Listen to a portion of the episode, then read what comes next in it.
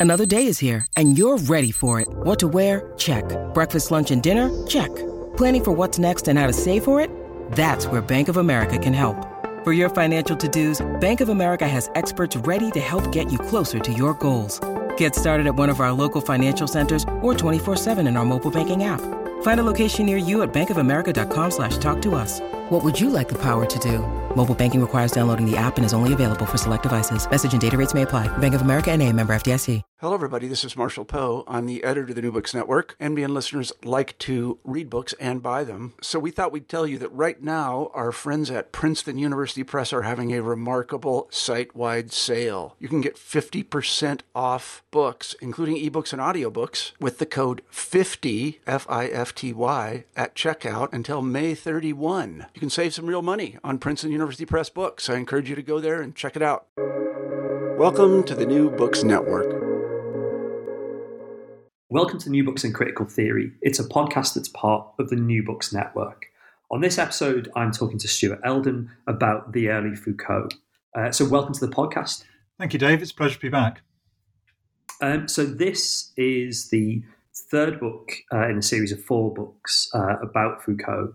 Um, and it, it's, I, I, guess, this is a strange word for it, but it, it's almost a kind of prequel to uh, the other two books you, have already done, and it prefigures um, a, a, new book that is hopefully going to be published last year. And I wonder to kind of set the scene, could you say a little bit about uh, the series of books and, and perhaps the kind of the choice of writing order for them?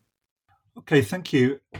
I, I didn't set out when I started work on Foucault's last decade to think that I was going to write anything of this scope. And in the writing of Foucault's last decade, which we've discussed before, that grew, and I decided that there was a book that looked at the immediately preceding period, so how Foucault came to write Discipline and Punish.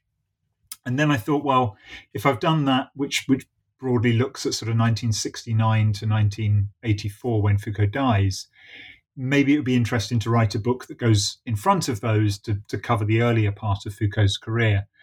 And when I decided that that was what I was going to do in discussion with friends, in discussion with, with Polity Press, I decided actually there needed to be two books to, to treat that earlier part of Foucault's career.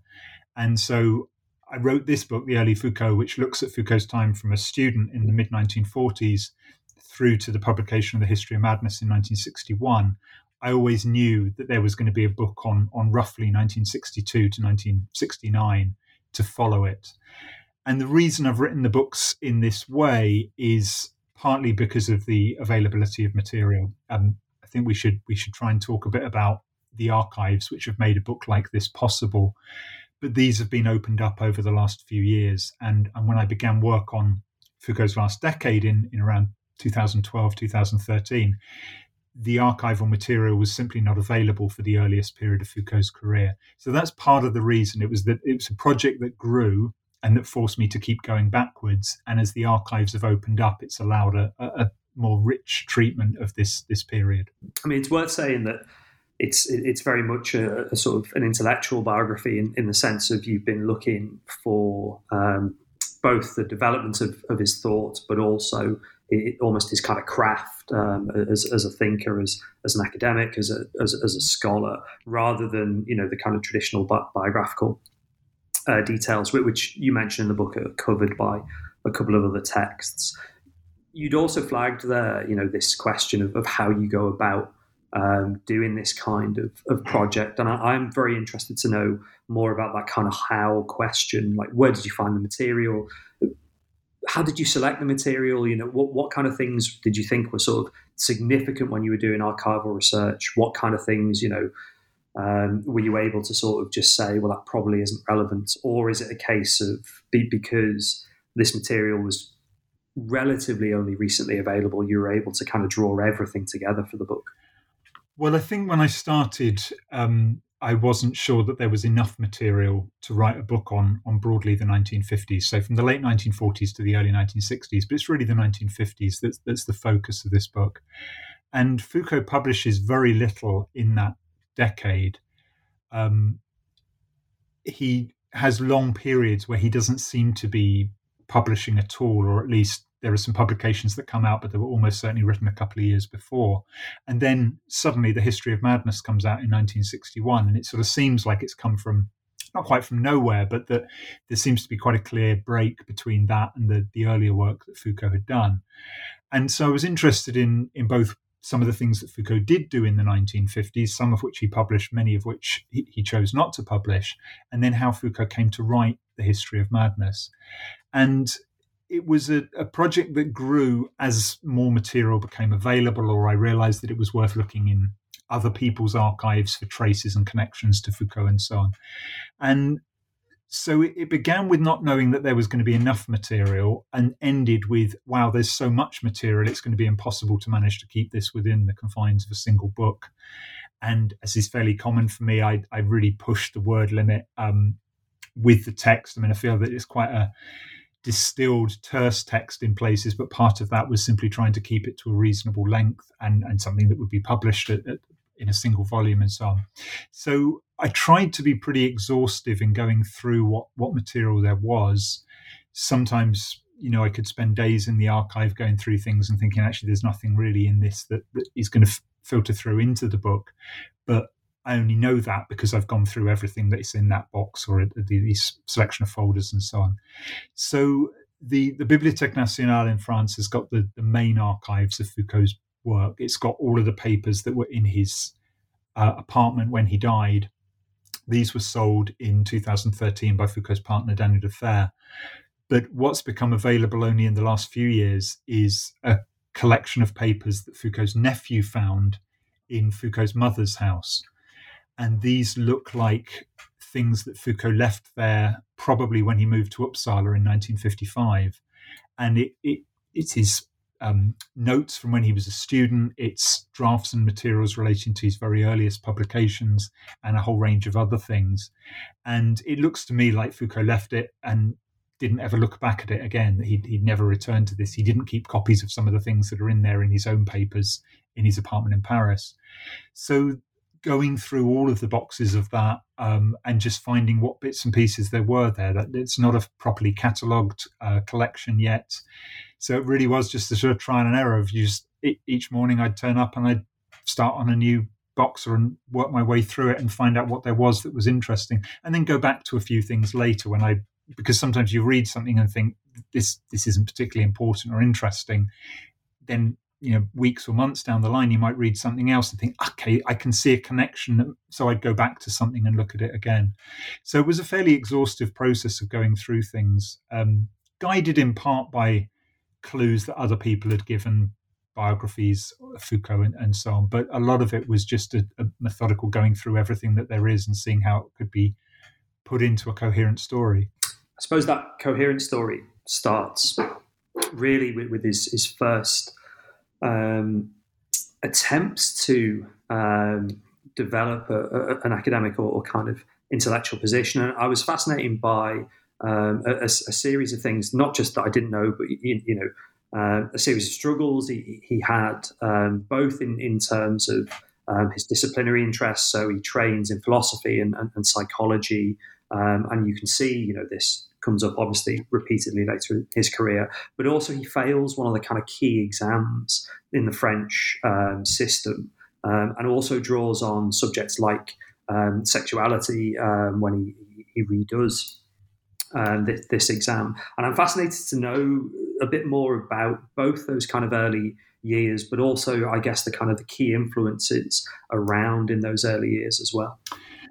Okay, so he, he begins his studies in Paris after the Second World War and is taught by a, a, number of figures who are very famous in their own right. So people like Jean Hyppolite, who's a France's leading Hegel scholar of that period, um, Jean Wahl, who's an important historian of philosophy, um, Louis Althusser was teaching Foucault in this period, and um, Maurice Merleau-Ponty. These were all people that Foucault was taught by in in the late 40s and through into the early 1950s.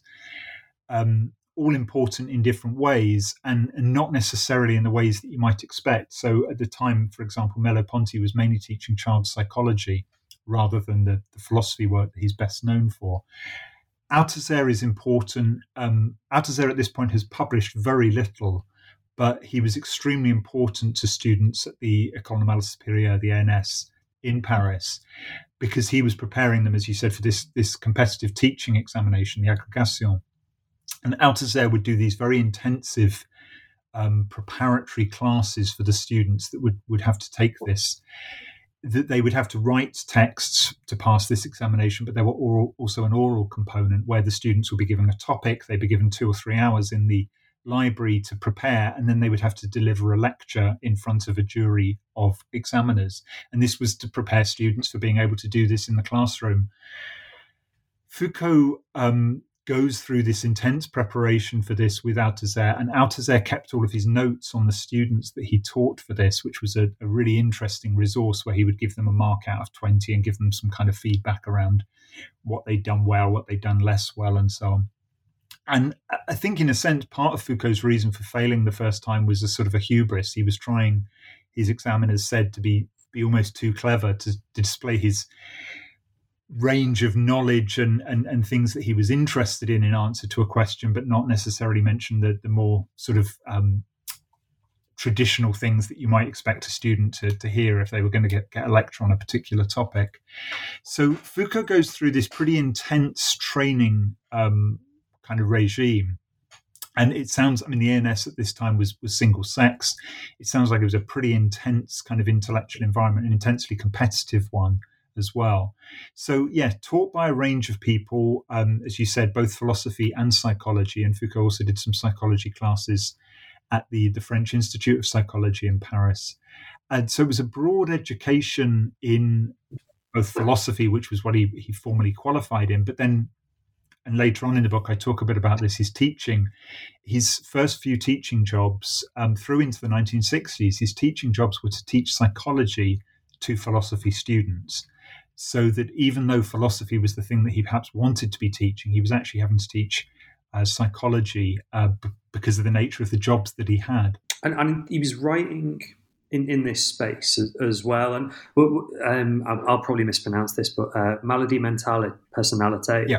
um, is, is, is, the book of, of this period, which uh, I suppose there are two stories about this book. One is the writing of this book in its first instance, and then, you know, kind of later on, um, almost a kind of like redacting or you know at least um, I, I, guess a kind of an ambivalent a- attitude towards it um, and the, the, way that it, it, ends up not being one of those kind of you know canonical texts that we we might associate with Foucault. And I, I think this is a, a, quite nice example actually both if we could talk about it for a little bit, mm. both of what he was doing uh, in his early years, but also maybe some of the ambivalences he had towards that that work in the early years too. Right. So, so I mean, he was commissioned to do this book. It was actually Althusser that had mediated the commission. Um, it was Jean Lacroix, the, a Catholic philosopher, who commissioned Foucault, but Althusser, I think, had introduced Foucault to him. And this was a short introductory series, uh, uh, Initiation into Philosophy was the title of the series. And Foucault was commissioned to write the book on, on psychology for that series. So a sort of psychology guide, but for philosophers. And at this time, psychology was predominantly taught within philosophy departments and and this is a commission. This is before Foucault has a doctoral thesis. It's when he's beginning his teaching career, and as I said, he's teaching psychology. And uh, Foucault later in his life calls this kind of you know these were kind of basic bread and butter type works that he was doing at this point, all commissioned, all written for a, a particular purpose, and, and in this case for a student audience. And it's a book that doesn't seem to have got a great deal of attention at the time. It was published in, in 1954 um, and then, as you said, there's a later version of this text which comes in comes out in 1962, which is after Foucault has submitted and defended the history of madness as a as a thesis, and that book has been published and it's got quite a lot of attention. And the publisher of this early 1954 book seems to think, oh, this is a good time to do a re-edition of the text. And Foucault tried to prevent it being republished, but the contract didn't allow him to do that. And so what this meant was that he decided, okay, what I need to do then is is to rework this book to try to make it into something that's a little bit less um, less of a contrast to the position that he's now staking out in terms of a more mature work in, in the history of madness. So he drops one chapter, he writes an entirely new chapter, which is basically a historical survey drawing on the history of madness, and makes changes elsewhere in the book. Um, but I mean, Didier Eribon, Foucault's biographer, calls this book un bâtard, like a mongrel or a bastard book. This 62 version, it's a mess. It's a kind of hybrid, a Frankenstein monster kind of type book, because it's got a bit from 54 with some small changes and a bit from the early 60s, which is Foucault at that point, that are sort of tried to stitch together. And Foucault does manage to prevent this book from continuing to be re edited in France in his lifetime. There's another edition in 1966 which is just a reprint edition. Then it goes out of print and it's only republished in French after after Foucault's death. So it's a strange book, but having these two editions of the text, and it's only the 1962 one which exists in an English translation. It is, and, and other people before me have noticed this. It's an interesting book for comparing where Foucault was in the early to mid 50s and the early 1960s, and seeing, in a sense, the distance he's travelled between those two uh, moments. He's also doing what I guess we call kind of practical work. Uh, he's, he's working in a hospital during this period. And, and I was struck, I think it's right at the very end of the second chapter. Um, there's a very brief uh, kind of comment about um, essentially why he doesn't become a psychiatrist. And, and you can see in this period the kind of possible career uh, that might have been mapped out for him um, in, in psychiatry or, or in a more kind of applied setting. And I was very struck by that, partially because it's an extremely sort of poignant, uh, very human story about his, you know, sort of interactions with uh, with patients um, in hospital he was working in, but also it, it, I think it does give us a clue about where he would end up and, and some of his, you know, I, I, guess kind of take on things like psychiatry and um, hospitals and, and, institutions. So yeah, why did he not decide? Uh, why did he not become a psychiatrist? No, that's interesting. Yes, he was working at the Sainte-Anne Hospital in Paris and also working at a sort of an evaluation center for prisoners um, in Fresnes outside of Paris.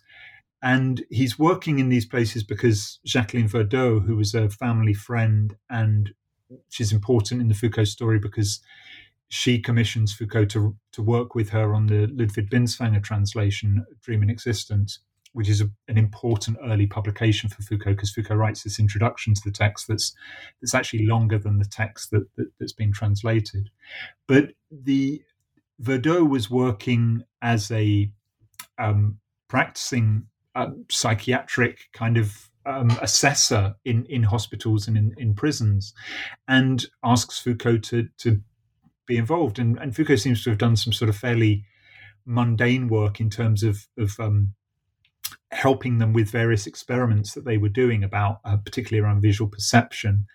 And Foucault seems to have been interested in this partly because it was giving him an experience of, of what institutional psychology was, or institutional psychiatry in a sense, of the kind of evaluation of people was actually doing.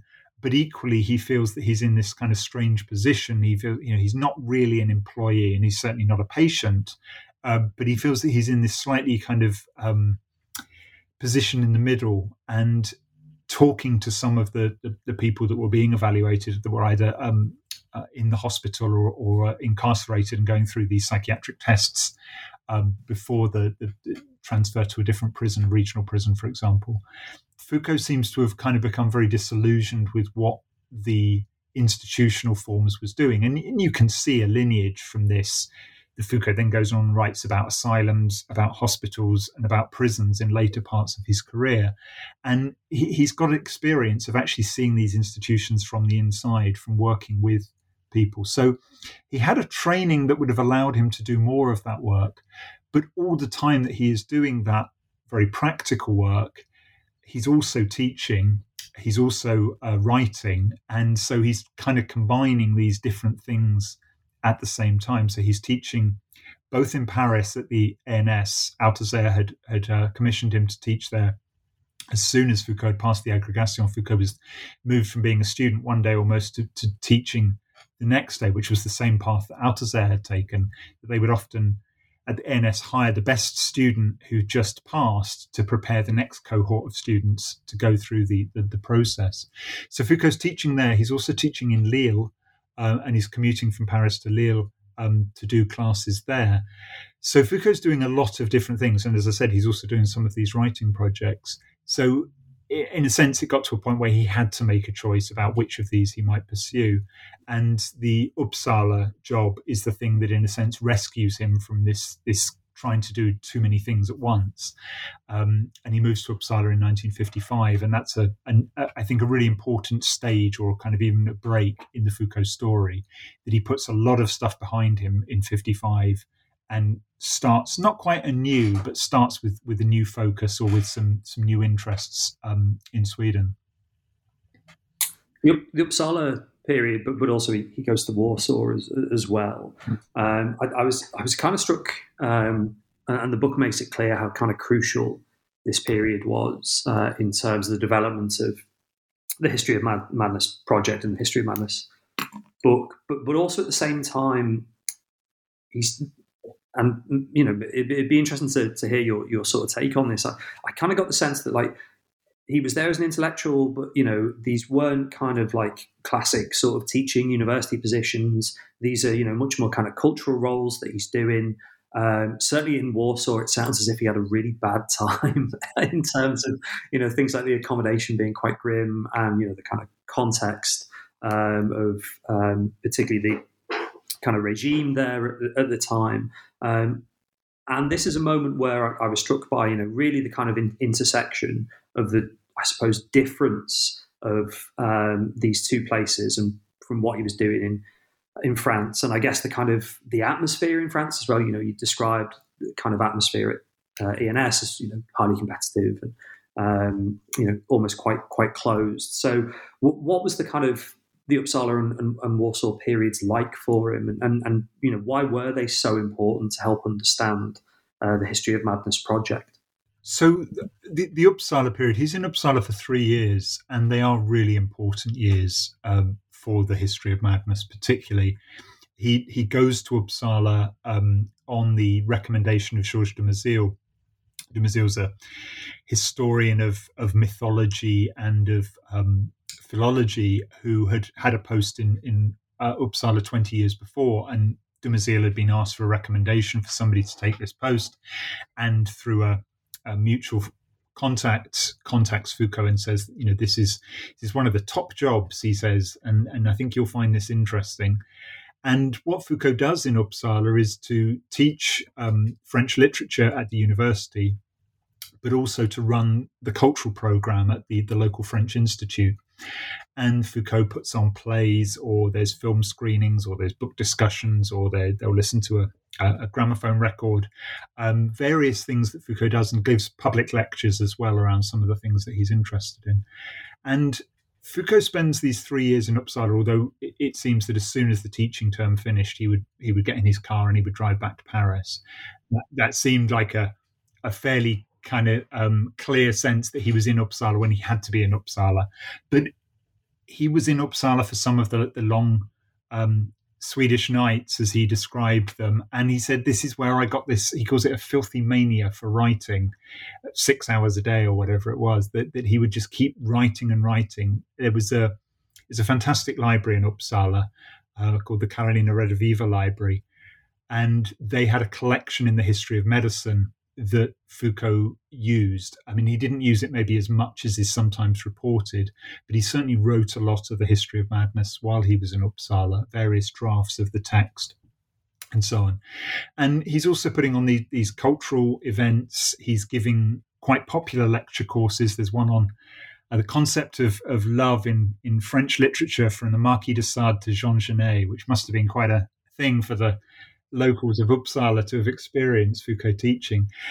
unfortunately, there's almost no materials from his teaching in this period that still exist. Whether he didn't use notes or whether he didn't keep notes, it, it's not not clear. But there's very little relating to his teaching from the time that he was in Uppsala, unfortunately, in the archives. But I, I mean, I went back through old Swedish newspapers to piece together the titles of all of the public lectures that he gave in Stockholm in the time that he was there and so on. So it was it was an important time. I mean, Dumézil is an important intellectual figure for Foucault, but he also gets in this this job on his recommendation. Foucault discovers this history of medicine collection and starts working on it very intensely. And because he's fairly isolated in Uppsala, um, seems to have got into this habit of of working and writing and rewriting and, and the, the history of madness he has a contract to write this with with jacqueline verdeaux before he leaves with a press called la table ronde which he never fulfills but it seems to have been the kind of the germ the seed of what becomes the, the massive book of the history of madness that's published a few years later. He leaves uppsala in in um, 58 um, part of the reason seems to have been that his teaching load was going to be doubled, and he, that that was going to be the thing that, that drew an end to that part of his career. He again wants one of these cultural postings that's attached to a lecturing position, but also has this this cultural role. And um, Warsaw is the place that he ends up. But when he arrives, he's pretty shocked at what he finds there. He writes back letters, actually, some of these to, to Dumézil, talking about just how awful everything is there. I mean, this is only 13 years after the end of the war. Um, and of course, Poland had been invaded, you know, at the beginning of the war and then supposedly liberated by the Soviet Union. Um, and this was a transitional time in Poland, and a lot of Warsaw had not been rebuilt after the, the, the bombing and so on. So it was a pretty difficult time for him there. And there's a there's a scandal uh, that ends his time there quite quickly and then he moves on to Hamburg, which seems to have been a place that he had a much um, much happier time in Hamburg for a year.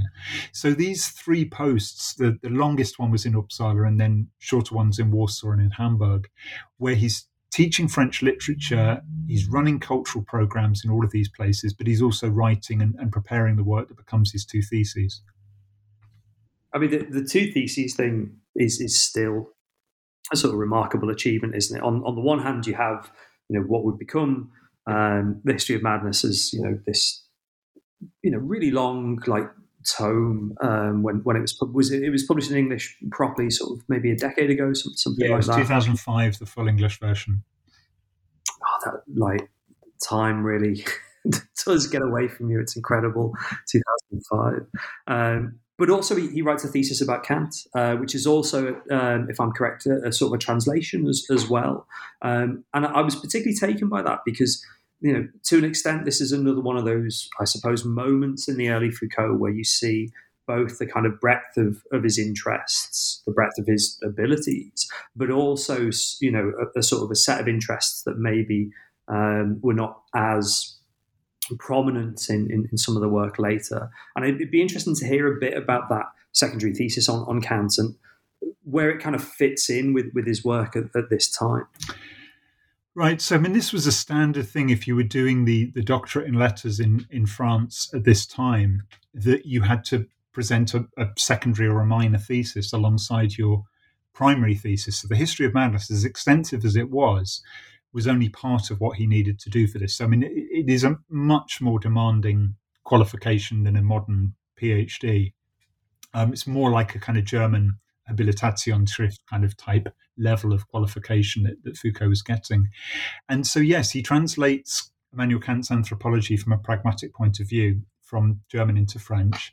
And he writes a long introduction to that text that shows that he he has got a, a, pretty good knowledge of Kant's work as a whole, rather than just this this text on the anthropology, and publishes the translation of the anthropology in 1964, uh, but only then with a very short introduction, um, just a few pages, a kind of a historical notes to contextualize the text, and he leaves the the entire introductory text in the archive. It's it's there in the, the Sorbonne archive where Foucault had defended his thesis, and it has been published and translated um, long after Foucault's death.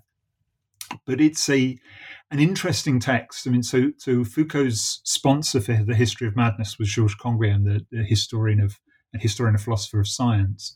The sponsor, the, the rapporteur of the secondary thesis was Jean Hyppolite, the, the Hegel scholar. And there's a, a, certainly a mark of Hyppolite's work in what Foucault does. Hyppolite's famous uh, commentary on Hegel's phenomenology of spirit is called The Genesis and Structure of Hegel's phenomenology of spirit. And the, the genesis and the structure of Kant's anthropology is, is close to what Foucault is doing in this text.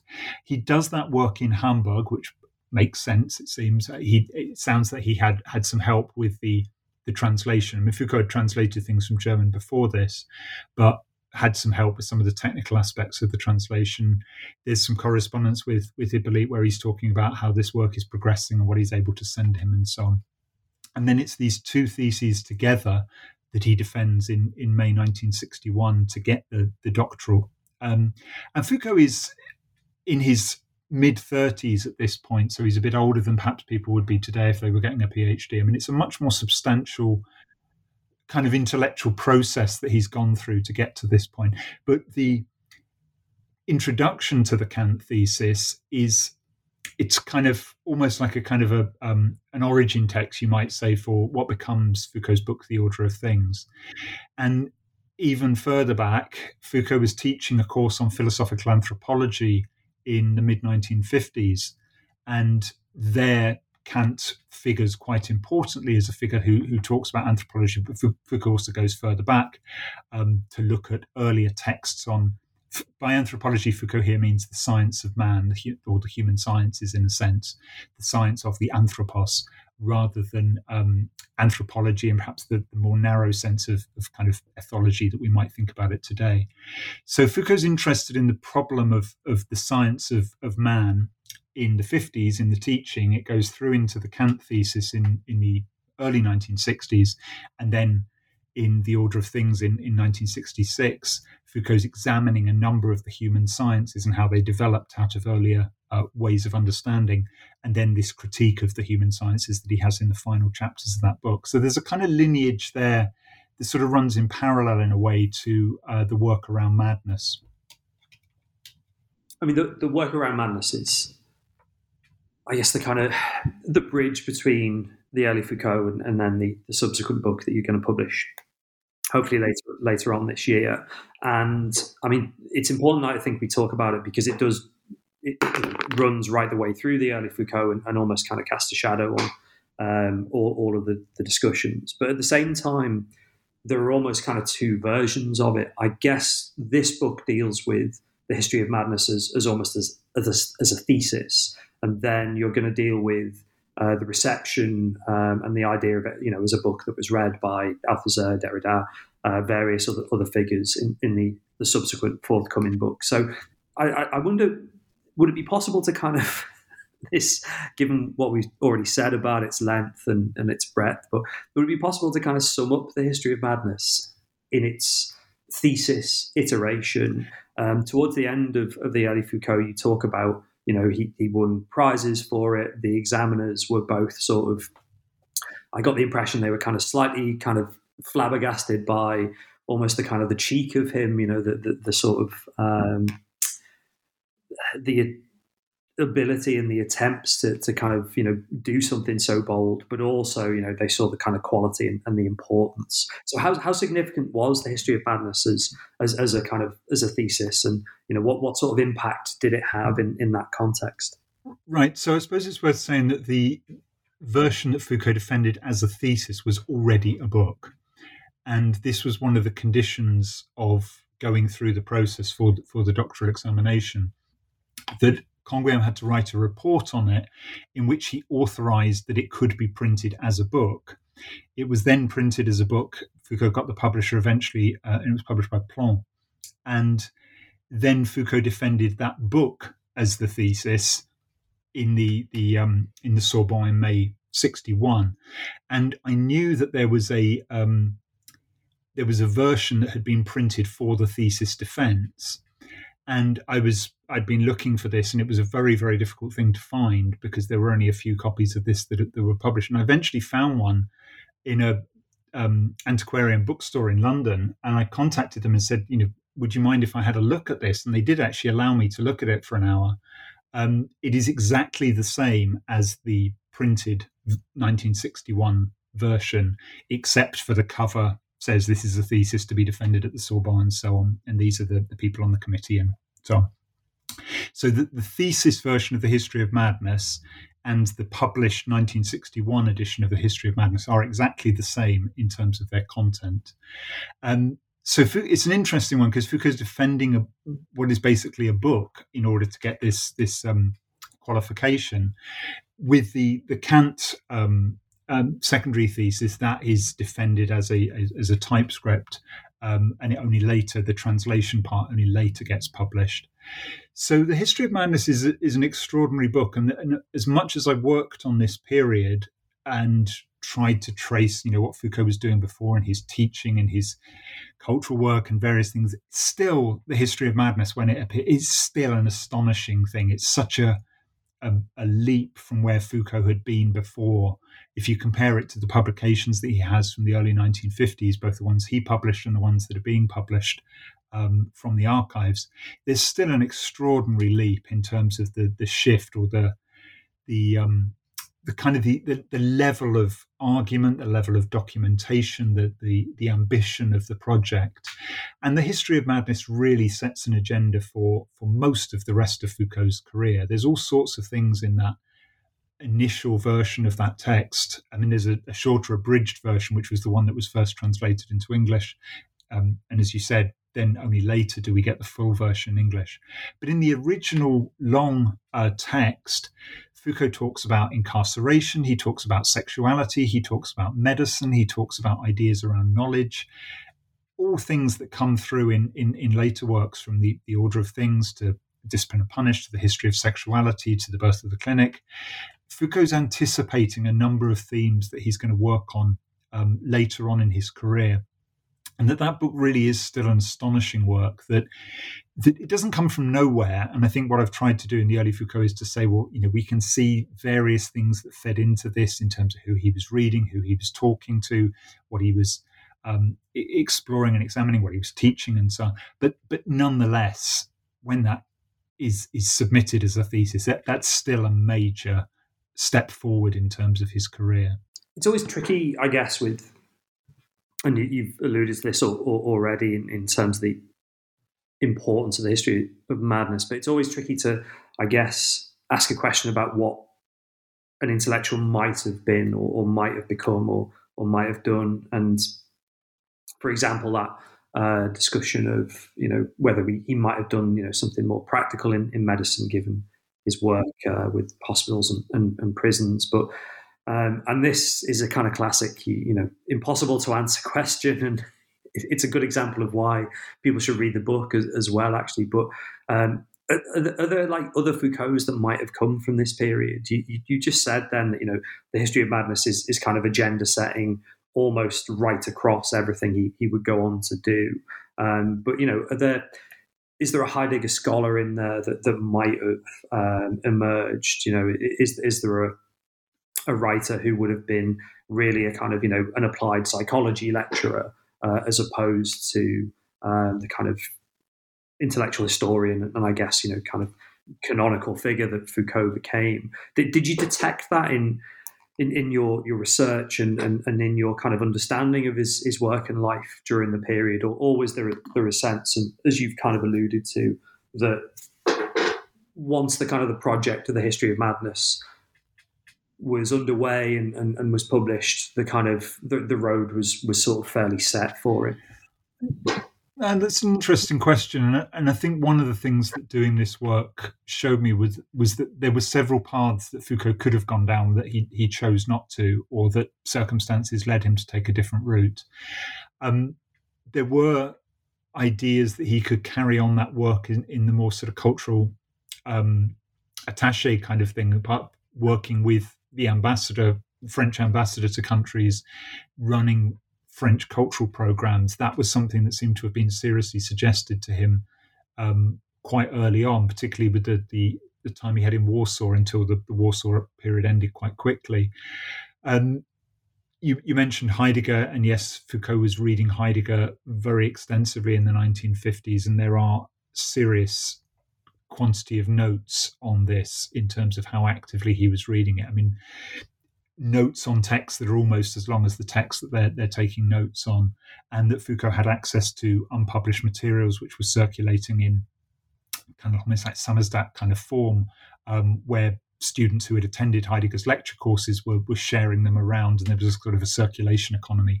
Foucault has notes on Heidegger texts that weren't even published in German until after Foucault's death, for example.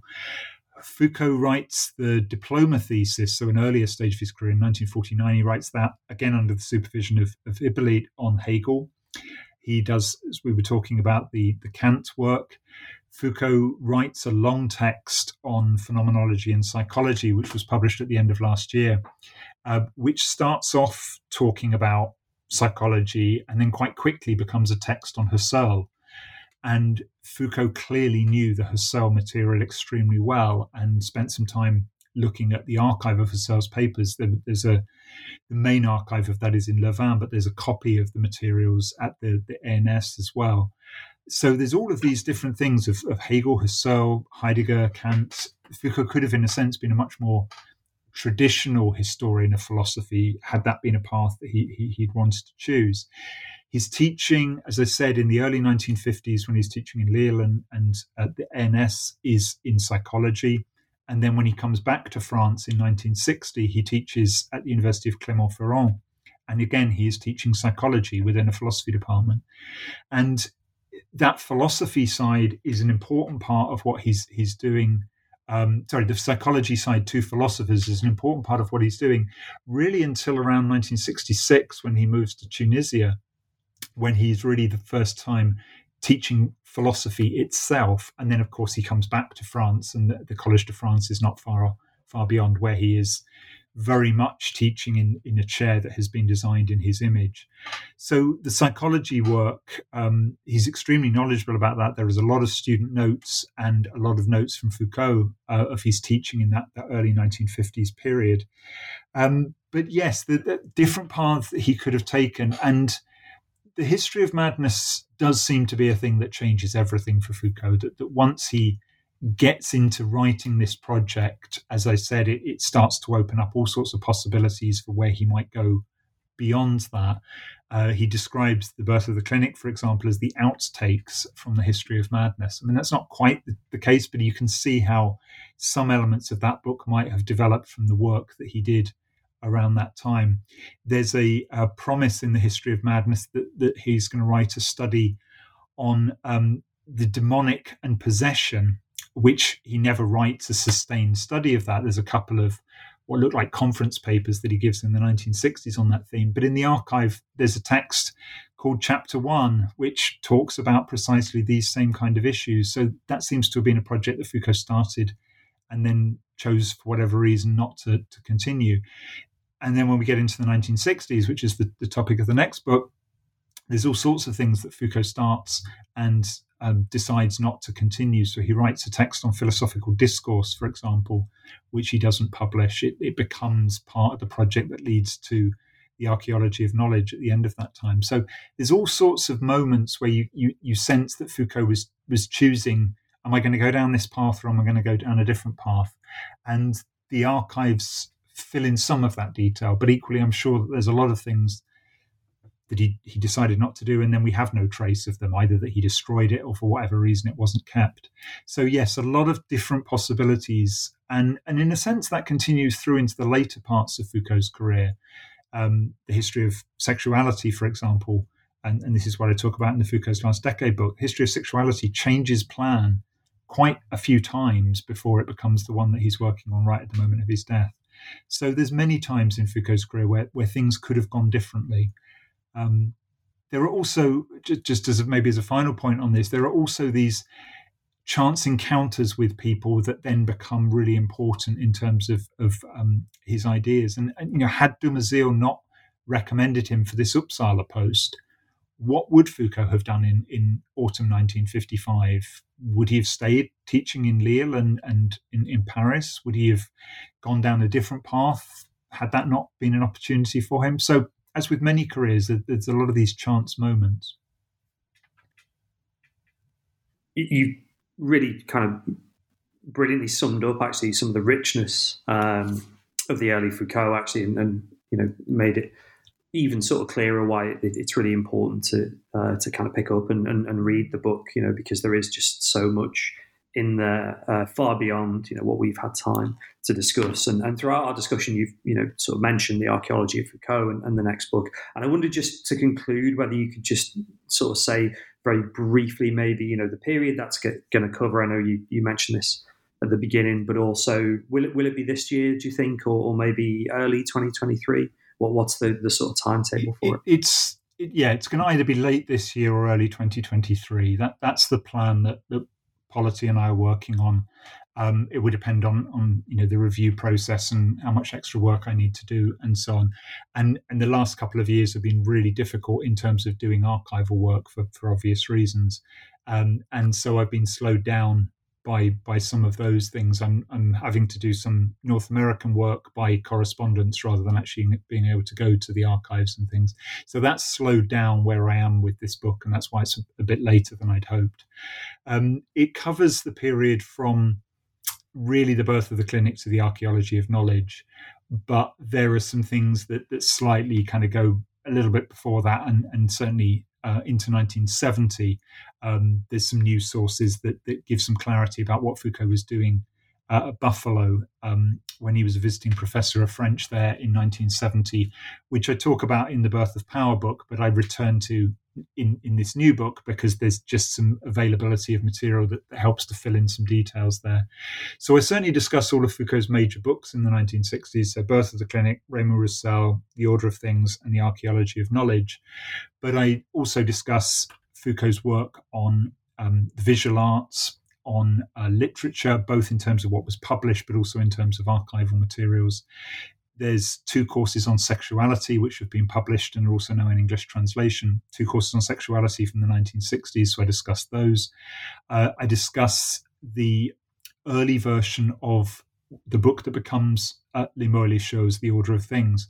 Foucault gives a lecture course on this in 1965 in Brazil, and that that manuscript still exists. So I discuss that um, the various draft forms of the archaeology of knowledge. There's a, a, a, complete, very early draft of that text. There's fragments of what looked to be an intermediate draft.